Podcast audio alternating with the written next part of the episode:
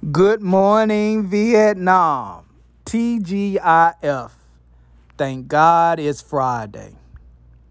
Today, quote reads Grand Rising. Life isn't fair. It's true, and you still have to deal with it. Whining about it rarely levels the playing field, but learning to rise above it is the ultimate reward. Harvey Mackay businessman, author, and syndicated columnist. Step into your greatness. Today, motivation is entitled Survival versus Creation. We pick up where we left off at the start of the beginning of the week with how your body has taken over and is now the captain of the vessel of your ship and your mind has taken a long vacation. Your conscious mind, rather, has take, is now taking a long vacation. Today, I want to show you even more that it's your thoughts that started all of this havoc and unease.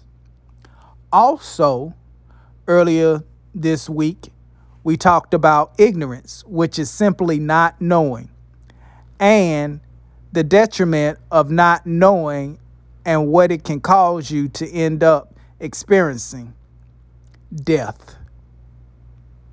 Ignorance can cause death. So I will continue this concept with your thoughts and how they have put you in a place of just surviving and reacting instead of responding and maneuvering in a more positive mindset and manner. Remember, you're dealing with paradigms or habits that have been formed. Programming that, whether you like it or not, has been learned and turned on to unconscious autopilot mode. This way of thinking and operating has your body producing hormones that you really don't need to produce. But because your body is so used to the feeling it gets from producing your those hormones or that hormone cocktail that I talked about earlier this week, you have a tolerance that has been formed and you need more of the cocktail to achieve your initial feeling. So instead, you generate more thoughts that are in the same family to be characterized as stress, and you produce more hormone cocktail. I will give you a real life personal example from myself. Growing up living in one of the most dangerous, uh, stressful neighborhoods in the city I lived in caused a lot of stress that I I developed a protective mechanism to deal and operate during that time. I had a trust issue because not only was I leery of some of the characters in the neighborhood, but I also had people that were in my close inner circle that turned out to not be for me. This way of dealing caused me to always be on my guard and never choosing to allow people in and trusting them. The thoughts I formed were self fulfilling prophecies that turned out to be more stress and more hormone cocktails that I formed without me even knowing what I was doing.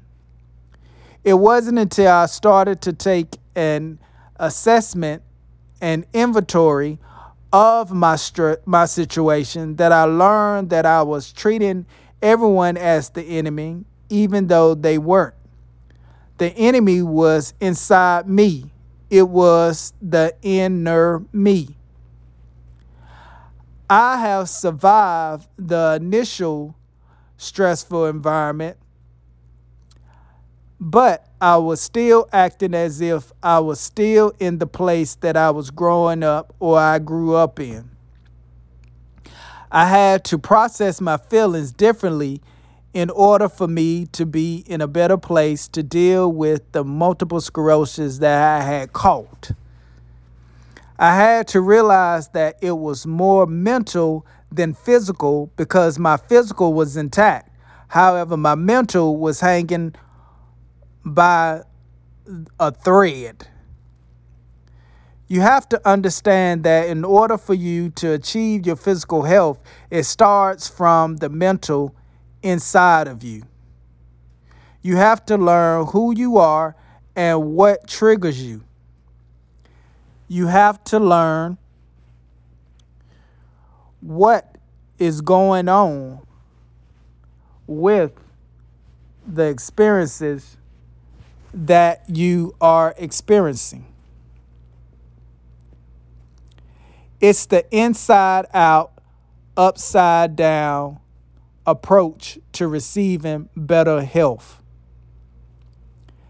It starts from the inside and it then is expressed on the outside for people to realize that you are getting healthy.